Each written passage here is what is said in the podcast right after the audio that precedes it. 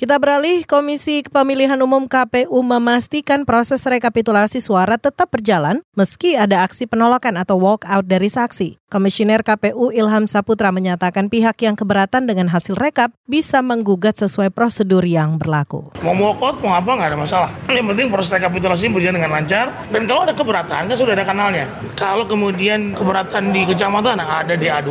Dituliskan di situ. Kalau keberatan di provinsi, eh di kabupaten kota, ada DB 2 Di provinsi ada DC2. Di sini ada di Itu tadi anggota KPU Ilham Saputra. Sebelumnya aksi walkout para saksi terjadi saat rekapitulasi di berbagai daerah seperti Jakarta, Jawa Tengah, dan Banten. Ada juga saksi yang membuat kericuhan saat rekap di Kabupaten Empat Lawang, Sumatera Selatan. Menurut Ilham, mereka menggunakan jalur yang salah saat menyampaikan keberatan. Kata dia, aksi-aksi itu tidak mempengaruhi penetapan hasil rekap.